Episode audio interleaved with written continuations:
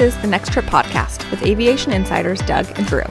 Together, with more than 40 years of industry experience, they are creating a network for other av geeks and travel enthusiasts to obsess about all things aviation. All thoughts and opinions are their own. Good day and welcome to Boarding Pass 106, operating on December 6, 2021. This is Doug and I'm here with my fellow industry insider Drew.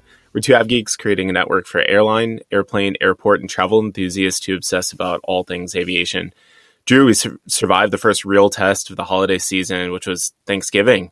We we both had to work. How was your week? It was uh, noticeably calm. It wasn't like other Thanksgiving weeks. It's not that the load factors were low. We were as high. Actually, you know, you talk. We talk about the numbers being almost ninety percent of 2019. Mm-hmm. Where I work, from what we saw, it was hundred percent. Yeah. Of 2019. Yeah. The good thing is the weather was great. So it was a smooth operation, no major issues around the country. Um, Newark had some snow in the morning, but that was that moved off the coast mm-hmm. by mid morning. Yeah, I, I, think the only the only real weather system went like north of Boston, and luckily there's not a lot up there yep. when, when, it comes to connectivity and and maybe people going into Portland had some issues, but beyond that, yeah, the majority of the country was was fine the whole weekend. Yeah, blue skies, no major issues. Um, you had a smooth flight back, right? I mean, you were doing Uber between yeah. Houston and San Jose. You were in San Jose three times, is that right? No, I was there. I was there twice for two and a half nights, basically. Yeah, I, I got called off reserve. I, I sat short call on Wednesday, which means that if I get the call, I had to be at the airport within two and a half hours.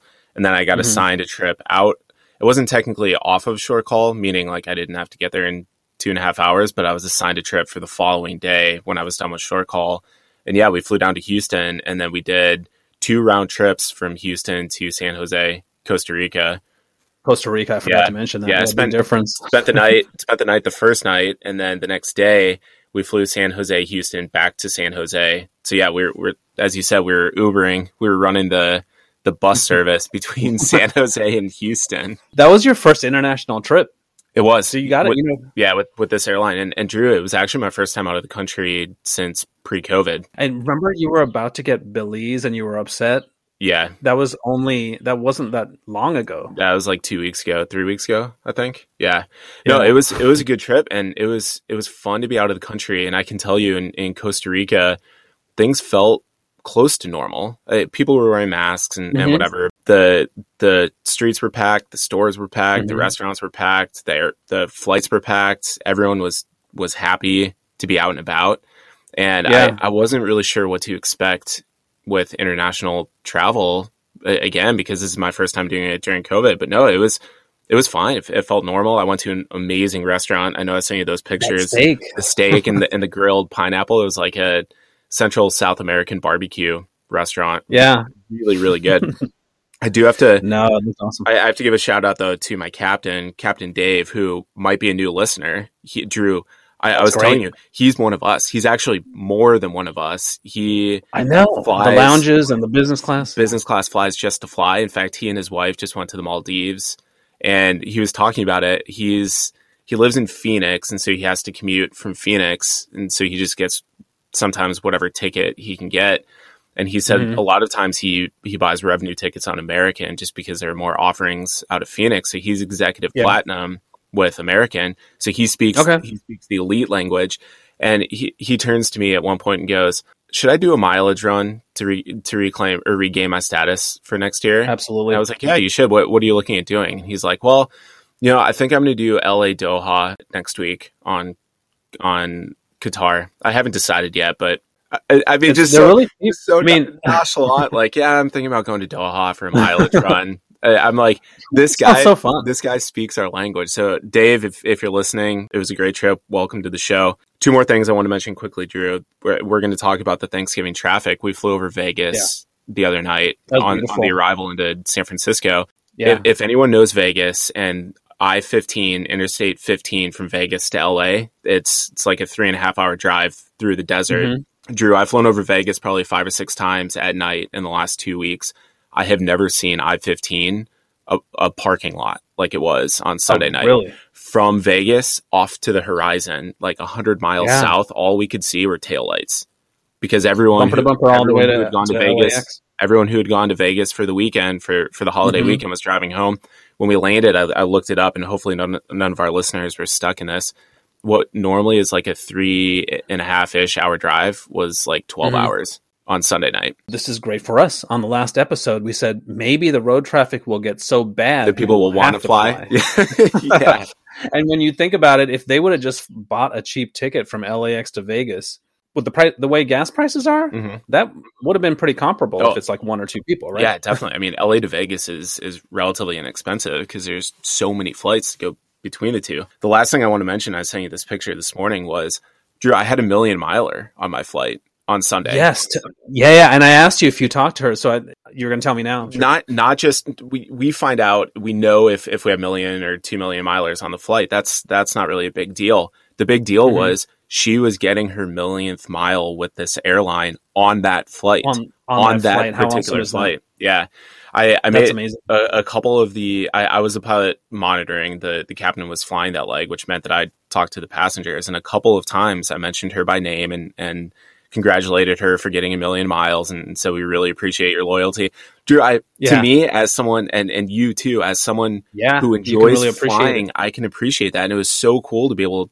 to be able to do that. And I, I know a Mhm. lot of my friends who are pilots who aren't quite into aviation the way we are, they would look at it and be like, Yeah. "Oh, okay, that's cool," and then move on. But for me, when when I saw that note, it said, "Please make sure that that you acknowledge her." I was so excited. I was like, "Yes, this is Right. awesome! I, I get to do this. Like, I, I love doing this kind of stuff." Now, did you ever reach a million miles with Delta? No, I'm at like 750.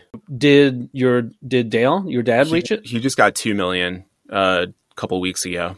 So, did they do anything like that where they meant? I don't know if they made an announcement on the flight, but I do know that they sent him a little trophy type thing, like one one of those, I think I saw that. one of those acrylic. It, it said "Congratulations on two million miles." Yeah, that's uh, what was her reaction? I, I don't know because I, I was up front and, and the door was Okay. closed, so I'm, I'm not sure. And I don't know what the flight attendants did. I talked to them before we, we pushed back out of Houston and, and just mentioned, and they said, yeah, we, we got a note about it too. So I I don't know if they gave her a note or, or what they did, but yeah, it was it was Yeah. really cool. That is so cool that we're doing that. Do you know that 80% of our revenue comes from like 20% of our customers, Mhm. the loyal ones that constantly fly on us? Yeah. And she's one of them. She's really, I mean, she's paying our salaries with all that spend. Another thing the captain and I looked up, she was not one of the top two levels of, of elite, which which Okay. meant that she's a slow burner. That it's just been a, a long, steady.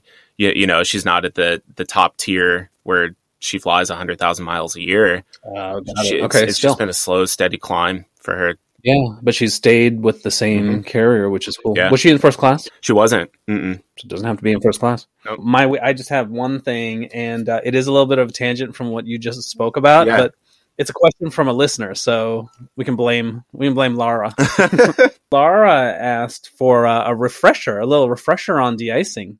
She said la- the last episode she listened where we talked about it last year. Mhm. She took that knowledge and then she shared it with people, and they were just so amazed at how smart she was. you don't have to be that smart, and it's just so quick. This is what we do at the airlines, and if you're flying a, a private plane or a business jet, it's going to be different. Doug and I describe things from a from a heavy jet perspective, right? For de-icing, if you're living in the northern hemisphere or you're you know living in DC or New York and you're traveling and you're on the plane and you see the de-ice people come up to the plane, I'm going to give you some things that can make you seem really smart very easily. we use two types of de-icing fluids. So your plane, if some airports they're going to be de-iced at the gate.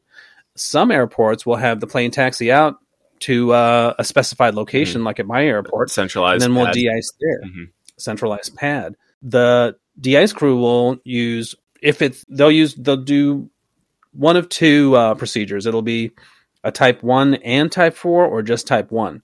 Type one is a fluid that's sprayed at high pressure to remove snow and ice. So if uh, the snow has stopped and it's just a matter of getting the debris, the the snow off Mhm. the wings, they would only use type one. You'll see steam coming out of it. It's it's hot. It's like 130 to 180 degrees, 55 to 80 degrees Celsius. That's to remove the snow, and it is orange. So when you see orange, you know that that's type one fluid. Yeah.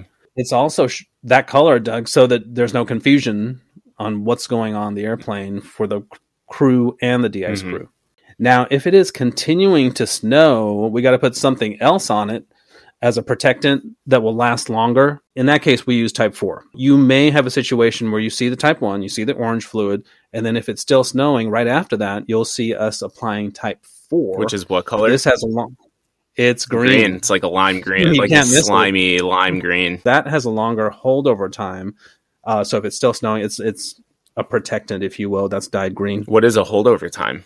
Do you want holdover time? Do you want me to get into good this? question? Yeah. Do you, do you, want to answer that? Sure. I have it, but let's yeah. look it up. Uh, a holdover time, if it's actively precipitating at the time that you get this fluid applied, you go into for us it's either ACARS we, we send away an ACARS message or as a backup in case we don't have ACARS or it's broken or, or something like that we have an app that has holdover times and we put mm-hmm. in this is the time that the application started because it's based on when the application starts to mm-hmm. we then put in the, the type of precipitation the amount the temperature how how bad it is etc and it spits out this number and it says if you're not airborne within 23 minutes or 15 mm-hmm. minutes or, or whatever, you have to reapply the type 4, type 4 fluid, which is why Drew at certain airports where they de-ice or anti-ice at the gate, it can be really mm-hmm. tight, meaning you, yes. you have to be communicating with ground and tower and say, we just started the application. Our holdover time is 13 minutes. We're going to have to push and, and get to the runway ASAP. And and so they, ASAP. So then they have what's called metering, which is where they basically they schedule and time every departure to make sure everyone gets out. These centralized right. de-icing pads are much better because you lit- we, we call them drive-throughs. You literally drive mm-hmm. up, shut yep. the engines down, they de-ice, start them back up, and the runway is right there, and you can go. So what you described is exactly what we have. So we we don't de-ice at the gate. Planes taxi out. We have a centralized spot and you know i'm i'm biased because that's how my airport does it, it it's much better because mm-hmm. there's no clutter around the plane. Yeah. You don't you're not you don't have a jetway and bag tugs in the way of anything. To de-ice you fly a 737 mm-hmm. how long do you think it takes us to do just type 1 say it, it has snowed it stopped snowing. Just type 1 on the 737 it's probably about t- 10 minutes. 10 minutes. Yeah you're right. You're right. 10 to 15 minutes on a 737 mm-hmm. And if we have to do type two, it can go up to 25 minutes. On a 777, Doug, 25 minutes for just type one, and it could be up to 45 minutes for type one and two. Because you are literally, if you think about it, guys, it's like painting a 777 twice. Yeah. Right, covering all that surface area. The other thing good about this um, remote de-icing where we have it is right next to the runway. Mm-hmm. So as far as holdover times, which you talked about, we go. have less of a risk. We yeah. just go right after they're de-iced. They can taxi out, take off. Some of these airports, if you're at Chicago O'Hare on a busy day, you get de-iced. It's not unforeseeable that you are going to exhaust most of that holdover time taxiing to the runway. Yeah. It could be 30 minutes. Yeah, O'Hare just built a centralized facility though. I haven't used it yet, but that because it used to be at the really? gate. Yeah, it used to be at the gate at O'Hare, and they just finished building a centralized pad. Yeah, well, hopefully we'll do helps yeah, Doug, this is a tangent, but we'll do another story on this in Frankfurt. Have you seen this? They have something that's like a car wash. Mm, no, like it's I haven't. A, it's a covered thing where the planes drive through. We'll look at that, but that would be ideal if you could just set that up and you don't need all these trucks. If you can just do it efficiently with yeah. like a car wash, we'll look. Got to have the money to build that, though. That's that's the problem especially right now yeah. with, with COVID downturn and, and all that. No, so that's my week. And thankfully, as I said, the weather is calm. So we have a lot of time for this uh, de-ice training and uh, to get ev- all of our ducks and trucks in a row, if you will. that was no, that was a good tangent. Pretty good, right? Yeah. and you, I noticed you said precipitating. Yeah. Is that a word? I, I believe so. Yeah. Okay, we'll look at the the listeners will let us know if it's not, but I'm I'm pretty sure it is. Yeah. Okay, precipitating. Yeah, or I could just be. I'm sure it probably is. Blowing smoke. well, it's better uh, better than uncertitude. Uncertitude is the word. Yeah. All right. Well. All right. We have to commend every airline over the last week and a half. Fewer than 1% of the flights were canceled over the holiday weekend, something that came as an unexpected surprise after months of operational meltdowns by several big U.S. airlines. Yeah, absolutely, Doug. It's also commendable because the airlines have cut their permanent staff levels by about 20% during the pandemic, yet the total passengers carried over the holiday week was only down 11% compared to 2019. In our office, we're down a lot. We were down 30%. We're getting a, a, some of that back. Mm-hmm. and we were basically 100% of 2019 and we're so we are doing more with less Yeah. the people are doing a great job it is hard Yeah. you know because we're doing more work but we're more efficient we have new tools that help Well, you make a good point there, Drew. This this stat saying that we're down 11%, that's all, across all segments, all sectors, international and domestic. That that's just the number of people who've gone through TSA screenings. With international being Yeah. down as much as it is, I, we'll we'll have to look into the numbers as they start to come out a little bit more. But I would venture to guess that domestic was close to, if not at, 100% of 2019. Oh, I'm sure. that it's the international, the international that's still dragging that number down. And I, and I saw it in the airports. The airports were packed. The airplanes f- full. Every flight that I was on was was full, which was great to see. yeah yeah i told um we're going to talk about my mom but she flew here and back and her flights weren't 100% full but they were just about Close. there were like Mhm. five seats open Yeah. Well, if you remember, we asked the listeners to predict the highest number of passengers carried on a single day over Thanksgiving. We said we'd send some next trip swag to the winner, even if it was Drew or myself. We would still send send the swag. doug i am not sending you some next trip swag so you can No, forget it No But leggings. if you want some next trip yeah i mean you're sitting in a closet during the for acoustics Yeah. so there's probably a next trip t-shirt feel free to to put it to on, keep that Drew, how did things? no i mean how I, did things pan out? Doug, I have I have to go back and listen, but I believe that you said two million four hundred and forty eight thousand. I th- Right? Is that what you said? I said? think I said two million five hundred forty-eight thousand. I think I was above. Oh. Yeah, I, I was above what our what our winner actually got. remember I said, ah, you're gonna be like prices right yeah, and bid two underbid. Yeah, And I think I so if, yeah, if, if you're saying that, then I bid two million five hundred and fifty thousand. I think so. Yeah, Does that sound right? That sounds right. So we were close. We were. We Mhm. were very close. Let's see what actually happened. So Sunday, the 28th, was actually the highest day. It happened to be the highest day since February 2020. TSA screened 2,451,300 passengers on Sunday. We had quite a few guesses and only one winner. Our buddy Steve from Los Angeles. Congratulations, Steve. He guessed 2,500,000 screenings. Steve, we're going to get your info and we will send you some next trip merch. Congratulations. Yeah, Drew. I was telling Marissa this yesterday. There's a reason why all the TV shows that he pro- that he produces are hits. He he knows smart he knows how to pick them. He knows how to guess them. Yeah, my, my wife loves all of his shows, and he knows how to predict a winner. So congrats, Steve. That's that's pretty awesome. Yeah, anyone else we want to mention? Let me I have the list here. There were some people that were close. You know, initially I TSA sent out a number saying it was 2,800 whatever. Yeah, that was And the I thought that 2019 number. Yeah, they had to re- recant the statement. I they had to recant and then I actually sent out thank goodness it was early in the morning. I sent out the Greg one. and Greg was like, "Oh, that's 2019." It's like, "Oh no." 2,500,000. So Steve was the closest. And just just to mention a few people, a lot of people guessed numbers, but Marilyn was 2,370,000. She's in Colorado Springs. Mhm. Uh, DJ in Raleigh Durham, not that far off, 2,610,000. Jason uh, in Spokane, 2,612.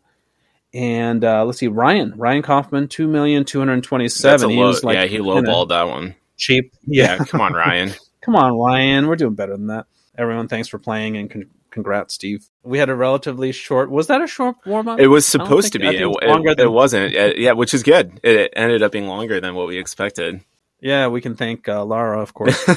All right, let's get to some news topics, which I'm sure our listeners are anxiously awaiting our opinion on. Doug, what's going on? Okay, b- before we get into the news topic that I think every listener expects we're going to talk about, Drew, I've got three stories. I'm just going to read the, the title. Mhm. Let me know which one you want us to just real quickly talk about before we get into this. You ready? Yes. First one Ugandan man arrested for selling fried grasshoppers on flight. That's from the Sun Times. Number 2 Uh-huh. number two is from USA Today. Woman runs onto LAX tarmac, tells officers she was in quotes trying to flag down the aircraft, according to police. As one does. As one okay. does. And then the the final one, let me know if you want to hear about any of these three, is from I can pick? yeah, from Business Insider. Okay. Las Vegas airline offers one thousand dollar tickets for mile high club flights. Oh, my goodness. I'm, I'm kidding. It's a family we, show. so- We don't have to talk about any of those. Those are just three headlines that I literally, as we began recording, I was like, okay, are we Yeah. are we missing any news Any before we start? news? And these three were like the top and I, I just had to mention. Yeah, I actually I didn't hear about the grasshopper buy on board or or free on board. Yeah. I did hear about the woman flagging. Flagging down. I saw that clip. Yeah, yeah. It just seemed like it, uh, the store. I mean, the headline just seemed like it was normal. Like she's just trying know, to flag it down, calling a yeah. bus, like or, hail, an Uber, or an hailing, Uber or something, yeah, hailing a cab. I digress. Let's get to the the story of the week. Actually, probably the story of the month. This is from CNN Business. Travel is back, but Omicron could change everything. Drew, I had to look up how it's pronounced, and apparently it can be pronounced several different ways. Omicron. Omi- I thought it was Omicron. yeah, yeah. Apparently, uh, Marissa said that President Biden said Omicron, so then other people started saying it, and I was saying I was saying yeah. Omicron, but I guess it's Omicron. Omicron. Uh-huh. Omi- Omicron. Omicron. Yes. Okay. Well, late last week, a new. Well, at least they didn't name it after an airline this time. I know that's true. This the Spirit variant. yeah. Late last week, a new variant of COVID dubbed Omicron was named a variant of interest by the World Health Organization. Originating in southern Africa, the variant is presumed to be more transmissible than the current prevailing variant worldwide, Delta, or as Delta Airlines calls it, mm-hmm. the Dixie variant, or the, the, the Dixie variant or the, the B variant. Yeah. Many countries around the world immediately sprang into action and closed their borders to citizens of several southern African countries, including South Africa. The variant has now been identified in dozens of countries around the world, Airline analysts worry that the uncertainty about Omicron and the rising cases could delay business travel reopening and could lead to fresh lockdowns around the world. However, what, what did we see President Biden said yesterday about the lockdowns? Yeah, I didn't catch that. So he's saying he doesn't see any additional travel restrictions, which is good mm-hmm. news for us. Or or lockdowns, yeah, which which is really good. Yeah. Data shows, however, that US airline bookings have changed very little in the last week since Omicron was first identified, which is a good sign. According to an article first reported by the Wall Street Journal and now widely available from other news outlets, BioNTech founder Dr. Ugur Sahin says, in quotes, don't freak out about the new variant, end quote. He believes hmm. vaccines will will still remain largely effective against this and future variants. Okay, so we have a doctor or a uh, company executive saying, "Don't freak out." And uh, this is just this is just coming out. I have heard anecdotally from uh, the doctors in South Africa that the symptoms are very mild. Very mild. This. I saw that too. Yeah. Yeah. But but I think it's the right. I, I think people are properly cautious, right? Mm-hmm. Considering how we how how COVID took over the whole world while we yeah. were just you know watching it happen. Yeah. Some of the some of the knee jerk reactions though are a little bit. How do I say? I don't. I don't want to say upsetting, but frustrating. Drew, like mm-hmm. some of these countries who just automatically said borders are shut, borders are locked down. Drew, yeah. COVID is COVID is never going away ever in our in our lifetimes, in my children's lifetimes. COVID will never go away and be eradicated. And the faster that we can figure out how to live with it and not yeah. freak freak out every time something some news comes out about it, it's it's here to stay. And I thought that yeah. we were doing a really good job people didn't really freak out about Delta quite as much. And then this came out, and it was like it was almost it almost felt like it was back to February of 2020 when all of a sudden everyone's running for the exits, everyone's closing the doors, and it's like, guys, we've we've been here for the last 18 months. We know how right. to. We're, we're learning how to live with it. We don't need to freak out like this every time some new news comes out about COVID. Yeah, but I think even with Delta and now with this, there's this initial freak out by everyone. It's like, oh my god, is this the one that will have tolerance to all mm-hmm. these these um, vaccines? But from what I'm hearing, and once again, it's all breaking news. It seems like the current vaccines are good at suppressing it. This gets us to our n- next news topic. Are these countries jumping the gun? And there's a bunch of them that have put in restrictions immediately. And are they really thinking this through? I don't think you and I are well versed enough in viruses to make a judgment on that, but it seems like they are, right? Mm-hmm. Let's talk about uh, what we have around the world. Morocco suspended all incoming international flights for two weeks. That's really going to hurt them. You know, when travel is coming back, that's a huge uh, tourist destination. Yeah. This is big, Doug. I think this happened yesterday. Japan banned foreign visitors until more is known, as did Israel. That's really going to hurt. It's going to hurt know, them they're yeah they're emerging you know re-emerging aviation market so did Israel. The UK, this is really bad. The UK introduced mandatory PCR testing for all arriving passengers and said they must self isolate until receiving negative results. You know, we, we non-rev, that's a big non-rev destination. Mm-hmm. I'm not even considering the UK now. Yeah. You know, if, if you have to quarantine even for a day. The Philippines said passengers from several European countries are no longer allowed. Spain banned travel for those coming in from the UK. Emirates warned Omicron could cause significant traumas for the industry. Ryanair CEO Michael O'Leary said there's no reason to cancel flights or close borders due to reports and testing confirmation that the variant was already circulating around the globe before it was even flagged by South African countries. So he's he's saying South African scientists. So he's saying it's already been around. It's already been Why around. are they freaking out? Mm-hmm. Two domestic airlines, Delta and United, said they aren't cutting South Africa flights, and United even went ahead and launched a service from Washington to uh, Lagos, Nigeria, on schedule. Mm-hmm those airlines aren't freaking out. Yeah. Drew, as you mentioned, we're not virologists or doctors or anything, but looking again back at the last 18 months, it the cat's already out of the bag. It, it's already been spreading around the world. So what does closing borders do? Not nothing. It's it's already out. It's already circulating. Look at the US. The US finally states about 12 months ago finally stopped banning travel from other states because remember there was a time where if you didn't live in New York, if you were not a New York mm-hmm. resident, you had right. to quarantine for 14 days when you came into New York. States finally got yeah. rid of states finally got rid of that. And if you look at the numbers and cases in the US, it ebbs and flows. Right now it's down in the south, it's up in the Midwest. 2 months ago it was down in the Midwest, it was up in the south. And we have open borders. And, and it's not yeah. this giant explosion around the country of of cases. And that goes to show right. open borders it doesn't really affect the the way that the virus works. Closed borders doesn't really affect the way the virus works. It's it's going to mm-hmm. find a way, regardless of whether the borders are are open or closed. We need to look at the long term ramifications of closing down borders. I, re- I read an article this morning about Bali saying that before COVID, Bali was overrun by tourism, and they were trying to figure right. out a way to decrease it. Now no one is allowed in or very few people are allowed in and bali is it, their economy is crumbling because they, they don't have that influx of tourist money from a long-term ramification closing the borders not letting people in is going to do far more damage in the long run than this new variant of a virus that is never going away Right. I mean, if you want to stop the virus in its tracks, stop everyone. Have everyone stay in their house for a month. Mm-hmm but then economies will crash people won't be able to pay their mortgages yeah. people won't be able to buy food we have to realize there's there's a, there is some risk we have to take and i think right now it was scary in the beginning doug because mm-hmm. we didn't know but now we have vaccines we have procedures with masks and distancing that we should be able to continue on with life with just some precautions. Yeah. And I, I keep thinking about what Roxy, um, Roxy is a flight attendant for a large Middle Eastern carrier. We asked her thoughts about how safe travel was. She raised something that I didn't even think about. So for international travel, you have to show that you're vaccinated and you have to have a test. I would say for most flights, right? Mm-hmm. So you're on a plane where you know everyone is vaccinated, you know everyone's tested.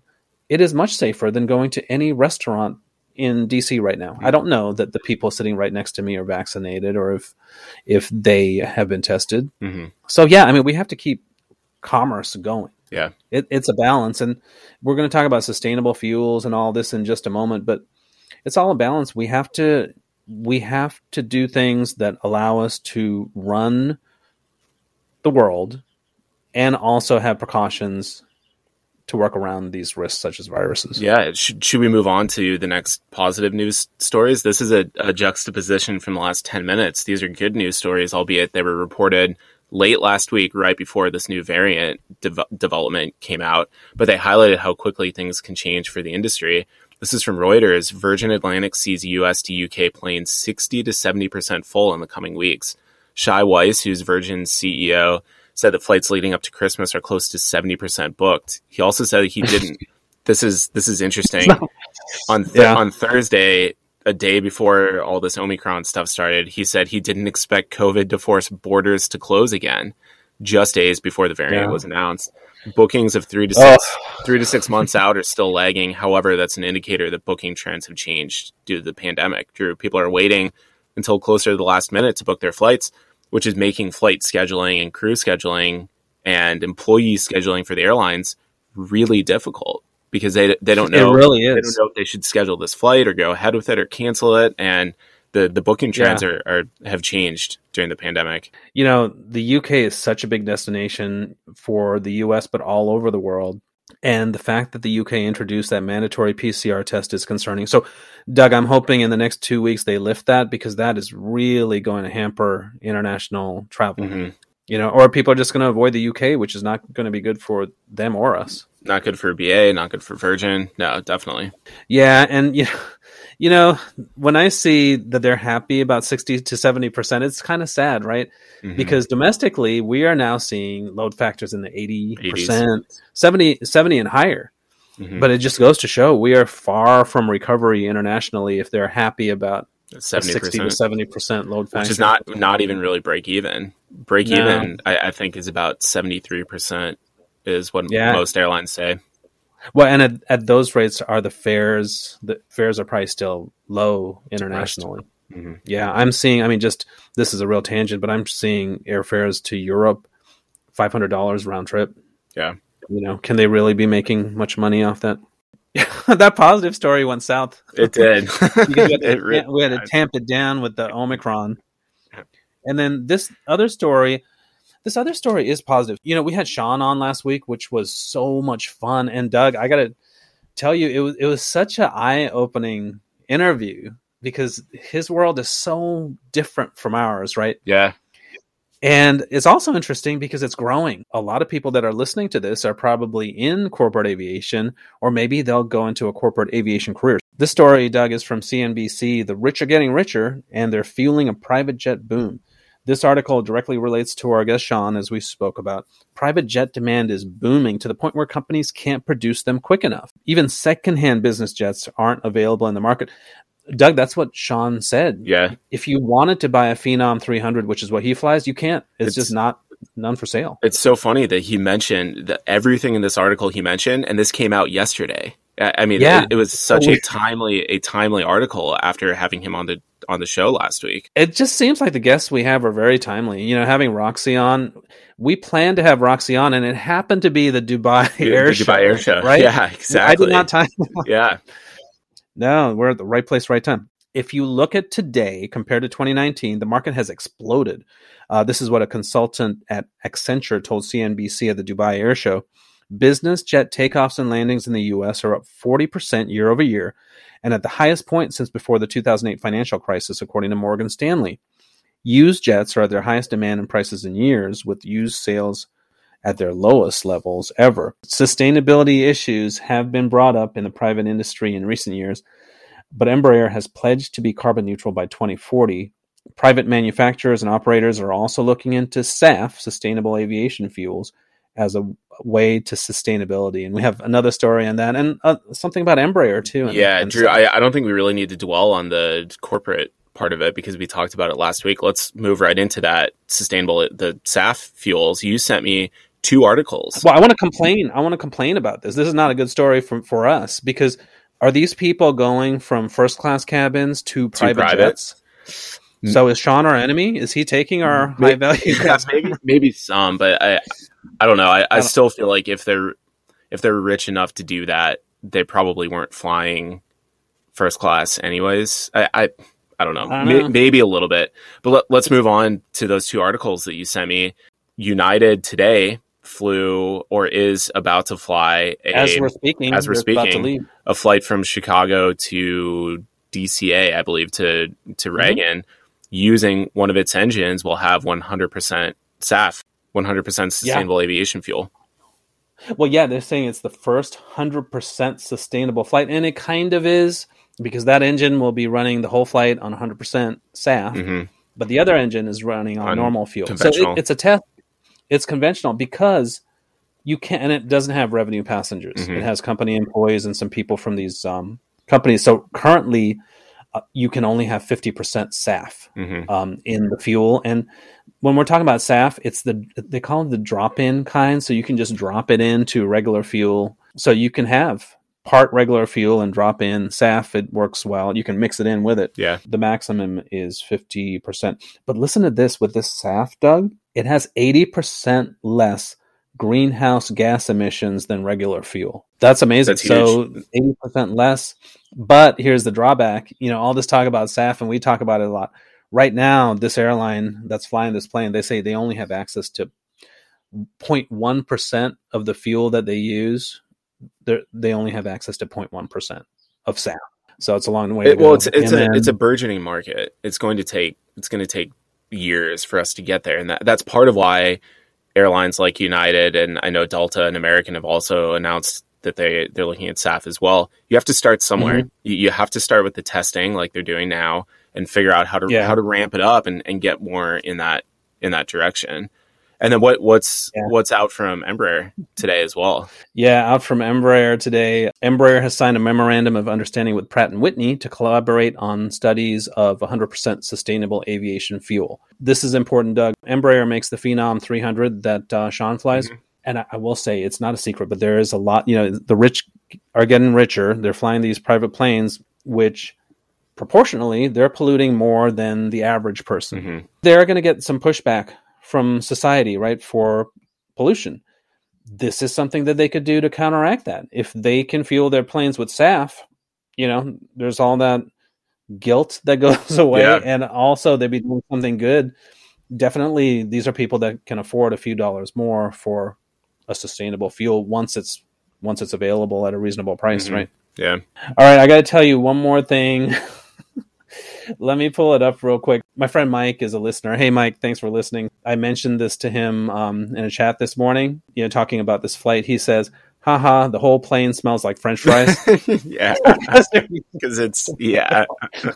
Because it's like oil. Said, oil. It's like oil. It's like, mm, okay, all right, add some bacon grease for first class. and then he goes, that's not sustainable. And then I, and then I said, not for my waist. Yeah. no, so we went way off into a tangent. But you know, we had Steven, my buddy who worked at SFO. Mm-hmm. When they were starting this program with the sustainable fuels, and he did say, he said it, it smelled like cooking oil. It's, it smelled like mustard oil. Mm-hmm. Maybe that wafting smell of oil, peanut oil, bacon grease will draw people towards airports. You know, like the Cinnabon, yeah. like the Cinnabon oh, smell at the mall. I know I'm at an airport or a mall when I smell Cinnabon. Yeah. All right. Well, our, our last news story this week is another good one. This is from Yahoo. It says business air travel on the road to recovery. New data reveals. Again, this data was from before Omicron. We'll see how that impacts it. But this data is saying hotel bookings for the purposes of business travel are skyrocketing business bookings in Europe and the Middle East are up more than 4,000% since September. Wow. Bookings in certain parts of the world are even above 2019 levels. Miami is up 5%, Phoenix is up 84%, and Honolulu is up 139%. Amazing. Drew, my, my in laws are traveling to Honolulu today, actually, for a mm-hmm. vacation, mm-hmm. and we're going to talk about that here in a little bit. Airlines for America, which is a trade group, believes that by September of 2022, a little less than a year from now, airline ticket sales will be 3% above pre pandemic levels, much sooner than anyone yeah. anticipated.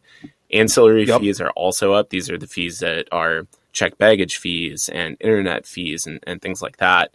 They account for an estimated 14.4% of total revenues in 2021 compared to 2019, mm-hmm. which was 12.2% even though airlines have dropped change change fees, ancillary fees are even higher, and a lot of that comes from yeah, it comes from the bundling of or people wanting to purchase additional things like seat upgrades, like internet, like transfer to and from the hotel, etc. Yeah, they are making it so attractive to just press that button when you're in economy and they want to upgrade you to the more legroom mm-hmm. seats I've been doing that a lot.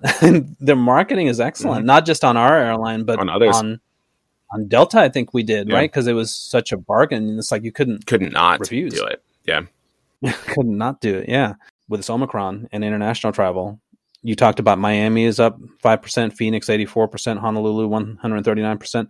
That is only going to increase because people will be like, "Oh, can't go to London. Yeah. Where else can we go?" I'm finding that people want to go someplace and if it's domestic, they are going to go because um, they have cabin fever, mm-hmm. and I, you know, people are traveling like crazy. And you know, Robbie and I have never been to the Grand Canyon. Yeah, and he also talks about going to the Pacific Northwest. Mm-hmm. So once uh, Yeah, when, when school when school is out and, and he's done for the for the summer. Yeah, maybe for spring break. Yeah, yeah, spring break. Fly to Vegas and then rent a car and drive up to the Grand Canyon. Grand Canyon is gorgeous. It's it's really really cool to see. Yeah, Drew, I, I this is actually a good transition. Despite all the negative news in the last week regarding this new variant, people are still choosing to travel. Let's quickly highlight the travel of those who are considered higher risk, namely our parents and, my in laws. Drew, your, your mom just visited you, and she flew in from Sri Lanka. I, I'm sure she gave you lots of stories. How how was it? Like what what was the experience like for her? So the experience was awesome for her. She said it was not as she expected. She said she got there and is semi normal. Mm-hmm. I really did not. I did not want her to go just because of all the restrictions yeah. and the hoops to jump through. And she's 75, so I'm always have this worry, a you know, little bit of a concern, mm-hmm. but worry. But just like your parents, I can't tell my mom what to do. She's put got her mind to yeah. go. She was going, and she. I told you she went rogue on me. Yeah, she calls me from the airport to say she's about to get on a she might be a closet av geek, I'm telling you. So she flew to Sri Lanka. She was there for two or three weeks. We had already planned for her to come here for Thanksgiving. She said her goodbyes. She left there on the 21st, flew for like 22 hours, and then she flew here on the 23rd. Mm, yeah. she was here for three days because I, I couldn't get the week off. So I only had a few days with her, and then she flew back. And she said she couldn't sleep and it's like, oh, I feel so bad for you because you had to go to Sri Lanka and then you had. To- yeah, but no, that I mean that's that's good to know that she was able to get in. Good to know that it felt normal over there, kind of like what I said I saw in Costa Rica. Yeah, I mean, people want to travel. There's this pent up demand, even for people who are older that are higher risk. They they're willing to take that mm-hmm. risk, and you know, my mom she is very careful. So she even said when she was there, she did her best not to hug people. She kind of kept a distance mm-hmm. and she's taking those precautions. And, you know, you have to get a test to come back. And she came back negative and she's back. And now she's planning her next trip to uh, Austin, Texas in a few weeks. Yeah. She flies more than us, Doug. Yeah. I mean, leisurely anyway. Yeah. now, your parents are similar. What are they doing? Yeah, they just got back from a cruise. They're actually on their way back from Florida today. They went to San Juan, St. Thomas, and St. Kitts, I believe. Drew, I, I talked to them yesterday about it because I, I knew we were going to record. So I just asked a few questions. Everyone above the age of 12 had to have a vaccination and they had to get tested before the cruise. And it was only mm-hmm. 50% capacity. They said it was, and they've cruised a lot. Drew, they said it was the best cruise they've ever been on because, imagine because no the, crowds, no crowds. The boat, the boat wasn't full they knew that every, they knew that it was safe because everyone was vaccinated and tested.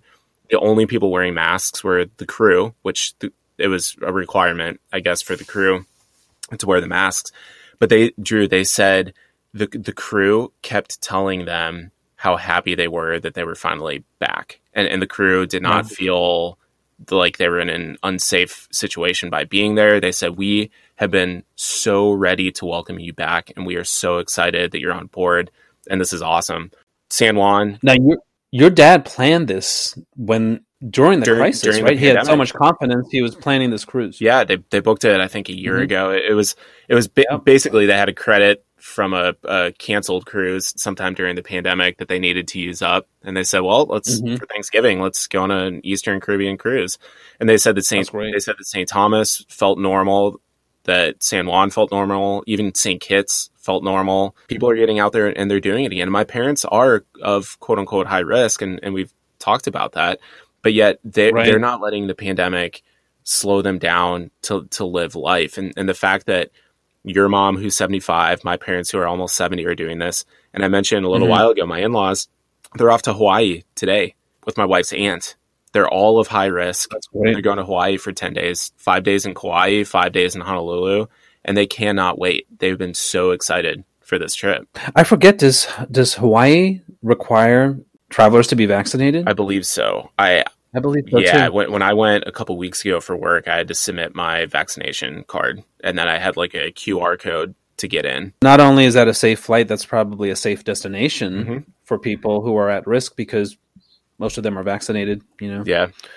And then I've got no, that is really good news. Family friend who, uh, someone that I went to school with and, and grew up with, who lives in Doha, and her parents, again, who are higher risk, they're traveling to see her today. They're going mm-hmm. they're going to Doha for a couple of weeks, and they had no hesitation in doing so. Yeah, you know, and I'll just come back to a story we did a long time ago during the start of COVID, Doug. That uh, crew members, there's less prevalence of uh, COVID infection among flight attendants and pilots than the general public. Mm-hmm. That proves that it's safe. Go travel. Doug, we brought up length to wingspan ratios several episodes ago. We were in the middle of a flight and didn't have Wi Fi, so we couldn't check Google just to verify. But we struggled to think of planes that had larger wingspans than lengths leave it to our listeners to uh, do some research for us for free. Yeah, Drew, we, we need to start doing this. If we have a question, not even look it up, just ask the question and then let the, let the listeners reach out to us. do all the work. This, yeah, it makes the research so easy. What did they find? Yeah, this is from Paul. He said, You guys do a fantastic job and I love listening. Thanks, Paul. It's really nice. On a recent podcast, length of aircraft was compared to wingspan. There are numerous aircraft that have wider wingspans mostly standard versions of the aircraft type or special longer range versions. He said the 737 600, 737 700, A318, A319, 787 8, 777 200 LR, and the 747 SP all have wider wingspans than the length of the airplane. Drew, I didn't realize the A319 as well. Oh, what I mean, it makes sense. It's so stubby, mm-hmm. right? It's so short. Yeah. I actually did some further research. I actually got on the computer and checked some of this stuff. Do you know that the 777 200LR, 777 300ER, and the A350 1000, they all have a um, wingspan of about 212 feet. Mm-hmm. The 777 9X and the 8X are coming out soon. Their wingspan, with if you don't fold the wings, because they have that option where you can fold the wings up, mm-hmm. their wingspan is 235 feet. Yeah with the wing with the wingtips folded up, it comes down to 212 feet. Yeah. Do, do you know why? why? Standard so fit, fit into the gate. Standard gate gate size. Yeah. Mo- most gates are either internet or wide body configured or not, and it's a standard size, and and that's what the air, the airlines basically design the airplanes for is those well, those standard gate sizes. Right, and you're preaching to the choir because um, when I was thinking about this, they have to do that to make this plane competitive. When the 740 the 747 wingspan is just over 200, the 747 400 wingspan is about 212 feet. Mm-hmm. 777 comes out and it's replacing the 747 similar wingspan so they can use the, the same, same, gates. gates. Mm-hmm. To, in order to be competitive, it has to have a similar wingspan because you're going to have to basically redo all the gates. Where I work, it's a big international hub. We have a lot of wide bodies we are just squeezing our current scheduled airplanes into, into those mm-hmm.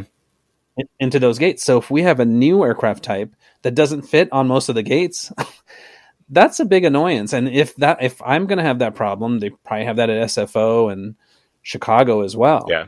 And I'll tell you, even the current planes, the newer ones that are coming out, the 787 9, the 787 10, not so much the wingspan, because I believe it's the same as a Dash 9. Mm-hmm the plane is so long. On some gates, we have to park it in an angle. Side, yeah, sideways.